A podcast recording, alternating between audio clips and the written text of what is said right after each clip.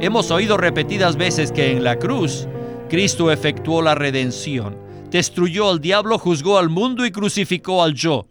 Pero tal vez ustedes nunca habían oído que la muerte de Cristo en la cruz también tenía como fin eliminar las ordenanzas para crear un solo y nuevo hombre.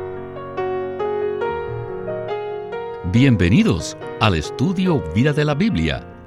La Biblia es un libro de vida y esta vida es una persona viviente, el Cristo maravilloso y todo inclusivo.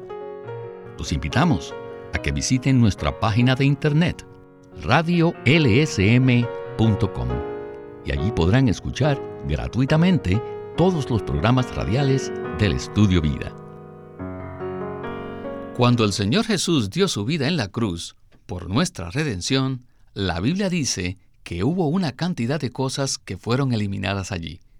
Cuando Cristo murió en la cruz, Él no solamente eliminó los pecados, el viejo hombre, a Satanás y al mundo, sino que también abolió las ordenanzas. En la cruz, según Efesios 2.15, Cristo abolió en su carne la ley de los mandamientos expresados en ordenanzas. La mayoría de los cristianos piensa que los pecados, el viejo hombre, Satanás y el mundo constituyen nuestros principales problemas, y que si estos cuatro elementos son eliminados, todo estará bien. Sin embargo, solo cuando las ordenanzas son eliminadas puede haber paz entre los hombres. Solo entonces cesa el odio entre las razas y entre los pueblos. Por lo tanto, era necesario que las ordenanzas, que son las distintas maneras de vivir y adorar, fueran abolidas por Cristo en la cruz para que Él pudiera crear en sí mismo un solo y nuevo hombre. Queridos radioescuchas, este es el tema del estudio vida de la Biblia de esta ocasión. El mensaje se titula Crea de los dos un solo y nuevo hombre. Y está con nosotros una vez más Antonio Hernández para darnos sus comentarios. Saludos, Antonio. Me agrada estar aquí de nuevo, Víctor. Es importante conocer qué fue lo que el Señor logró intrínsecamente en la cruz. En la cruz, el Señor terminó con todas las cosas negativas del universo. Allí Él destruyó a Satanás, juzgó al pecado, le dio fin al mundo y crucificó nuestro viejo hombre y la carne. Otra de las cosas negativas que Cristo eliminó en la cruz fue la ley de los mandamientos expresados en ordenanzas. ¿Por qué era esto necesario? Las ordenanzas son las distintas formas o maneras de vivir y adorar que tiene el hombre. Cuando el hombre se rebeló contra Dios en Babel, Dios confundió sus lenguas y así fue que se dividieron. Allí se produjeron distintas maneras de vivir y de adorar, que causaron entonces la división en la humanidad caída. Pero en la cruz, Cristo crucificó todas estas ordenanzas para hacer de los judíos y los gentiles un solo y nuevo hombre. En el siguiente segmento, Winnesley hablará de este asunto tan crucial, y es el nuevo hombre. Algunos piensan que esta frase se refiere a un comportamiento nuevo y mejorado, pero no es así. De hecho, en algunas traducciones de la Biblia, en lugar de el nuevo hombre, traducen el nuevo yo. Pero esto no se conforma a la palabra griega que aparece en el texto original. Desde Génesis podemos ver que la intención de Dios es obtener un hombre corporativo que exprese su imagen y que represente su autoridad. De esta manera, Dios, por medio de este hombre corporativo, podrá reinar en este universo. Este hombre corporativo es la Iglesia, el nuevo hombre. Comencemos el estudio vida con Winnesley.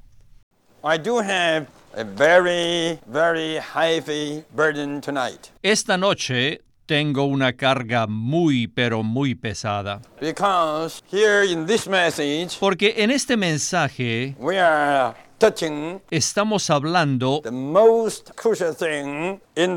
de lo más crucial en el Nuevo Testamento, que es el un solo y nuevo hombre. Uh, y siento decirlo, pero este asunto tan crucial ha sido totalmente ignorado. Casi no sabemos nada al respecto. Acerca del nuevo hombre no hemos visto mucho todavía aún es algo nuevo para nosotros. Y este es un campo nuevo, descubierto en los años recientes. Tenemos que ver más. Aquí hay dos cosas que muchos maestros no ven. Número uno, cuando Cristo murió en la cruz, no solamente eliminó nuestros pecados, nuestro viejo hombre, la carne, Satanás y al mundo, sino que también abolió las ordenanzas. La mayoría de los cristianos están convencidos de que los pecados, el viejo hombre, Satanás y el mundo son los cuatro problemas que tiene el hombre, y que si son eliminados, todo estaría bien. Los maestros cristianos hablan mucho de esto, pero lo extraño es que durante muchos años yo nunca he podido encontrar un libro que diga que Cristo en la cruz no solo terminó con estos cuatro problemas, sino que además abolió las ordenanzas. Hoy día no existe ninguna enseñanza cristiana que hable acerca de esto. ¿Por qué? Porque los cristianos no tienen esta clase de concepto. Nadie habla de esto. Pero les digo, que lo que más problemas trae, lo que causa los mayores problemas es esta categoría, las ordenanzas. Les digo, solo cuando las ordenanzas sean eliminadas, quedarán resueltos todos los problemas y todo estará bien. Era necesario que las ordenanzas, que son las distintas maneras de vivir y de adorar, fueran abolidas por Cristo en la cruz, para que Él pudiera crear en sí mismo un solo y nuevo hombre. Hemos oído repetidas veces que en la cruz Cristo efectuó la redención, destruyó al diablo, juzgó al mundo y crucificó al yo. Pero tal vez ustedes nunca habían oído que la muerte de Cristo en la cruz también tenía como fin eliminar las ordenanzas para crear un solo y nuevo hombre. Es por eso que hoy tengo una carga muy pesada. Antonio, muchas veces habíamos pensado que Cristo en la cruz había eliminado nuestros pecados, nuestro viejo hombre, la carne, Satanás y al mundo. Sin embargo, jamás habíamos escuchado que las ordenanzas eran algo que causaba tanto daño. Lo que más me llama la atención en Efesios 2.15 es que Cristo en la cruz abolió algo, pero para crear algo. ¿Podría usted comentar acerca de esto? La razón por la cual las ordenanzas son tan dañinas y destructivas es que dividen al hombre. Pero el deseo del corazón de Dios es tener un solo cuerpo, el cual es el nuevo hombre. El Señor Jesús oró en Juan 17, la cual fue su última oración en la tierra, por la unidad de los hijos de Dios. Lo que divide a los hijos de Dios son las ordenanzas, lo cual denota las diferentes maneras de adorar y vivir. Básicamente las ordenanzas son diferencias culturales y diferencias raciales. Hoy día tenemos una organización internacional que se llama las Naciones Unidas, pero en realidad se debería llamar las Naciones Divididas. Desdichadamente, en la iglesia cristiana se fomenta la misma división cada vez que los cristianos se reúnen conforme a sus preferencias raciales, culturales y nacionales. Eso no es el nuevo hombre. Uno de los grandes milagros que podemos presenciar hoy en día y el cual disfruto mucho, es ir a la reunión de la iglesia y ver allí las diferentes razas, negros, blancos, judíos y gentiles, todos juntos alabando al Señor, disfrutando al Señor y teniendo comunión unos con otros. Esta es la realidad presentada en Colosenses 3 del 10 al 11, que dice que en el nuevo hombre no hay griego ni judío, circuncisión ni incircuncisión, bárbaro, escita, esclavo ni libre, sino que Cristo es el todo y en todos. Esto realmente es un milagro y es lo que el Señor produjo en la cruz. Cristo en la cruz creó en sí mismo un solo y nuevo hombre, un hombre corporativo que expresa a Dios y lo representa. Si no vivimos en la realidad del nuevo hombre, estamos en división. No debemos permitir que nada de nuestro trasfondo cultural o nacionalidad sea nuestra fuente. Cristo debe ser nuestra única fuente. Por eso es crucial que los mandamientos expresados en ordenanzas hayan sido eliminados por el Señor en la cruz.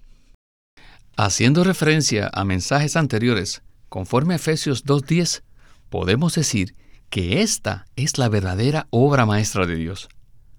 Mientras Cristo moría en la cruz, Él estaba creando su obra maestra.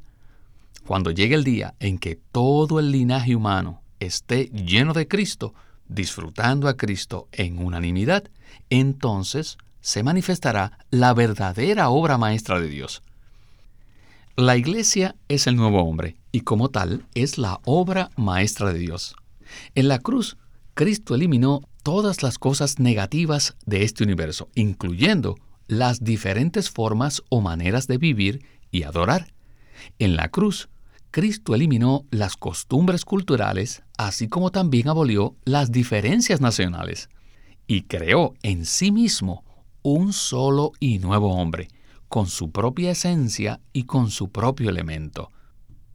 Y esta es la obra maestra de Dios. Bueno, en la siguiente sección, Winnesley relacionará el nuevo hombre con la iglesia, y este es el aspecto más elevado de la iglesia. En Efesios 4:24 dice, y os vistáis del nuevo hombre, creado según Dios en la justicia y santidad de la realidad. Escuchemos otra vez a Winnesley y el estudio vida de Efesios. No solo eso, sino que acerca de la iglesia, los creyentes en su mayoría reconocen que la iglesia es la congregación o la asamblea de los escogidos que Dios llamó. También otras enseñanzas dicen que la iglesia es la casa de Dios o la familia de Dios. Un tercer entendimiento, aún más elevado, consiste en ver que la iglesia es el cuerpo de Cristo. Pero el nivel más elevado de entendimiento en cuanto a la iglesia consiste en entender que la iglesia es un solo y nuevo hombre. Este es el entendimiento más elevado aunque los maestros cristianos han hablado mucho acerca de la asamblea, mucho acerca de la familia y aún del cuerpo, pero pocos han abordado el tema del nuevo hombre. El nuevo hombre de Efesios 4:24 es la iglesia, se refiere a la iglesia, porque es el mismo nuevo hombre que se menciona en 2.15.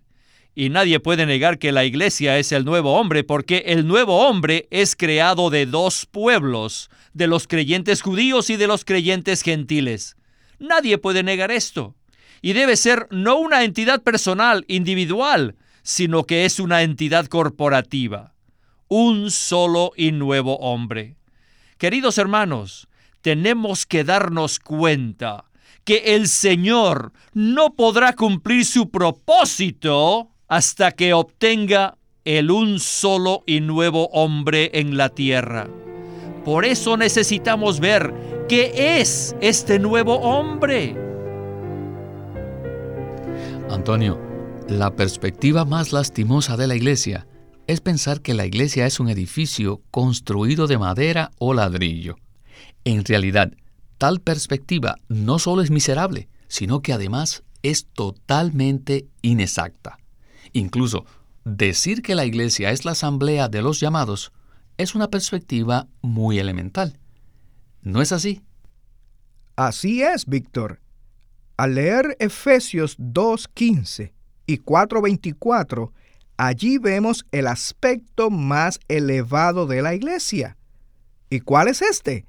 La iglesia es el nuevo hombre, un hombre corporativo que cumple el propósito eterno de Dios. La razón por la cual decimos el nuevo hombre es el aspecto más elevado de la iglesia se debe a que el nuevo hombre cumple la intención original por la cual Dios creó al linaje humano.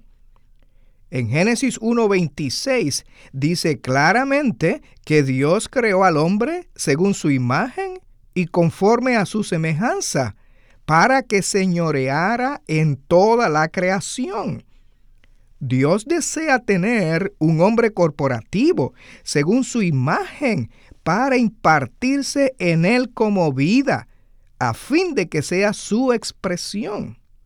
Así Dios podrá reinar en este universo por medio de este nuevo hombre corporativo. Este es el propósito eterno de Dios. Dios no pudo llevar a cabo su propósito con el hombre que él creó porque éste cayó y se rebeló en Babel. Debido a esta rebelión, Dios confundió las lenguas de los hombres y éstos se dividieron. Entonces, ¿qué hizo Dios? En la plenitud del tiempo, Dios se hizo hombre. Luego fue a la cruz y allí eliminó todos los factores de separación que dividían a los hombres por causa de la caída. Mientras Cristo moría en la cruz, Él creó algo con su misma persona y esencia. Y esto fue el nuevo hombre.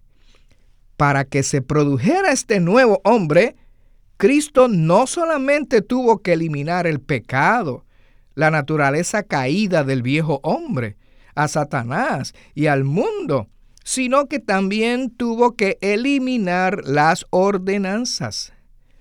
Todas las cosas negativas fueron eliminadas en la carne de Cristo, mientras que el nuevo hombre, que es algo completamente positivo, germinó en Cristo mismo.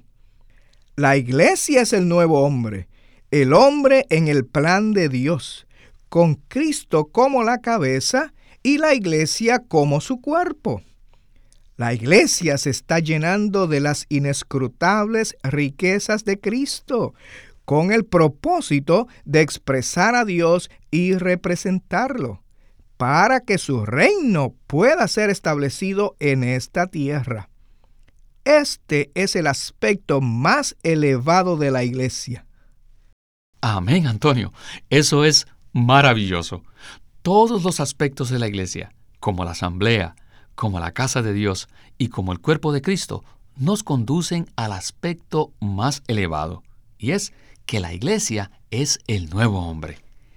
Este nuevo hombre es algo corporativo, con Cristo como la cabeza y la iglesia como el cuerpo. En el nuevo hombre corporativo, Cristo es el esposo y la iglesia es la esposa. Finalmente, este nuevo hombre llega a ser la nueva Jerusalén, la cual es la meta eterna de Dios. En el siguiente segmento, que es el segmento final, nos enfocaremos en un versículo que usted mencionó. Este versículo es Génesis 1.26, que dice, Entonces dijo Dios, hagamos al hombre a nuestra imagen, conforme a nuestra semejanza, y ejerzan dominio. Escuchemos una vez más a Winnesley. Si queremos ver el nuevo hombre, debemos conocer bien qué cosa es el viejo hombre.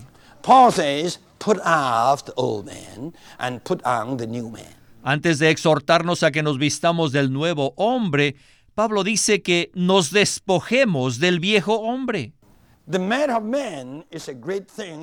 El tema del hombre es un gran asunto en la Biblia. Después de crear los cielos y la tierra, Dios creó al hombre, pero no creó dos o más hombres individuales, sino uno solo. Dios creó solo un hombre, un solo hombre que es una entidad colectiva. La intención de Dios no era usar muchos hombres individuales, sino que su intención era tener un hombre corporativo. Desdichadamente, ese hombre corporativo que Dios creó fue dañado por causa de la caída, por lo cual fue necesario que se produjera un nuevo hombre. Para tener este nuevo hombre, Cristo no solamente tuvo que eliminar el pecado y tratar con la naturaleza caída del viejo hombre, tratar con Satanás y el mundo, sino que lo que frustró más a Dios para tener el nuevo hombre fueron las ordenanzas, por lo que también Él tuvo que abolir las ordenanzas.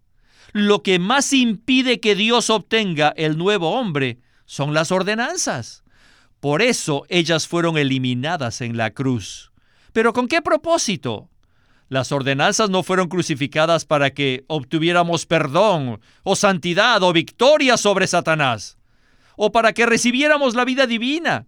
Las ordenanzas fueron crucificadas para que se creara en Cristo mismo un solo y nuevo hombre. Pues bien, Antonio, hemos visto que la iglesia no solo es el cuerpo de Cristo, sino también el nuevo hombre. Aparentemente ambas cosas son similares. Ahora, ¿por qué el nuevo hombre es una visión más elevada? Cuando decimos que la iglesia es el cuerpo de Cristo, damos énfasis al hecho de que Cristo es nuestra vida. Por ejemplo, nosotros tenemos vida en nuestro cuerpo físico, pero al decir que la iglesia es el nuevo hombre, damos énfasis en la persona de Cristo. Aquí se recalca el hecho de que debemos tomar a Cristo como nuestra persona. Este es un asunto muy práctico. Al tomar a Cristo como nuestra persona, eso significa que Él toma todas nuestras decisiones el 80 o 90% de nuestra vida gira en tomar decisiones. Al tomar decisiones, debemos permitir que el Señor sea nuestra persona. O sea, debemos darle a Cristo la preeminencia para que Él haga las decisiones. En cualquier decisión que tomemos, a qué universidad debemos ir o qué debemos comprar, debemos consultar con el Señor. Debemos decirle, Señor Jesús, ¿qué sientes acerca de esto o de aquello? Esta es la manera práctica de tomar a Cristo como nuestra persona. Muchas veces hacemos cosas sin consultar con el Señor porque simplemente no lo tomamos como nuestra persona. Necesitamos permitir que Cristo sea quien tome las decisiones. Y de esta manera, poco a poco, irán desapareciendo nuestras diferencias culturales y raciales. Cada vez que tomemos a Cristo como nuestra persona, entonces nuestra manera de vivir y de adorar serán totalmente anuladas. Y así tendremos la verdadera unidad por la cual oró el Señor en Juan 17. Esta es verdaderamente una palabra práctica. Nuestra persona se expresa por medio de las decisiones que tomamos. Permitir que la persona de Cristo viva en nosotros significa, en términos prácticos, que Él sea el que tome las decisiones. En cada detalle debemos permitir que el Señor tome las decisiones. Una vez lo tomemos como nuestra persona, podremos vivir en la realidad del nuevo hombre. El punto de tomar a Cristo como nuestra persona para que se produzca el nuevo hombre es un asunto clave. Antonio, Le agradezco mucho que haya podido estar con nosotros en este mensaje. Gracias por su invitación. Necesitamos orar para que el Señor Jesús produzca la realidad del nuevo hombre en la tierra, a fin de que Él pueda regresar y establecer su reino.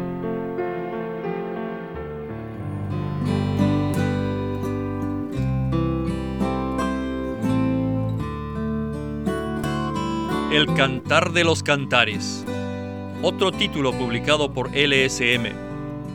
En el Cantar de los Cantares, Watchman Nee explica la alegoría poética que el rey Salomón hace del amor de Dios. Presenta las etapas de la relación del creyente con Cristo y revela la historia espiritual de cada creyente. La historia va desde la búsqueda inicial de Cristo y la satisfacción que hallamos en Él hasta un deseo creciente de ser librado del yo y de la carne para experimentar genuinamente la cruz.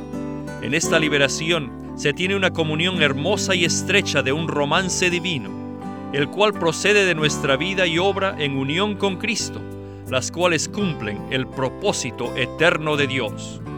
No se olvide de conseguir este libro, que va a ser muy valioso para su vida espiritual, El Cantar de los Cantares, por Watchman Nee. Living Stream Ministry es una casa publicadora de los libros de Watchman Nee y Witness Lee. Watchman Nee llegó a ser cristiano en la China continental en 1920, a los 17 años de edad, y ese mismo año comenzó a producir sus primeros escritos. En casi 30 años de ministerio se demostró claramente que él era un don especial que el Señor dio a su cuerpo con el fin de adelantar su obra en esta era. Queremos animarlos a que visiten nuestra página de internet libroslsm.com. Allí encontrarán los libros impresos del Ministerio de Watchman Nee y Witness Lee, la Santa Biblia versión recobro con sus notas explicativas y también encontrarán folletos, himnos, varias publicaciones periódicas y libros en formato electrónico. Por favor, visiten nuestra página de internet libroslsm.com. Una vez más, libroslsm.com. O llámenos a nuestro teléfono gratuito 1-800-810-1149.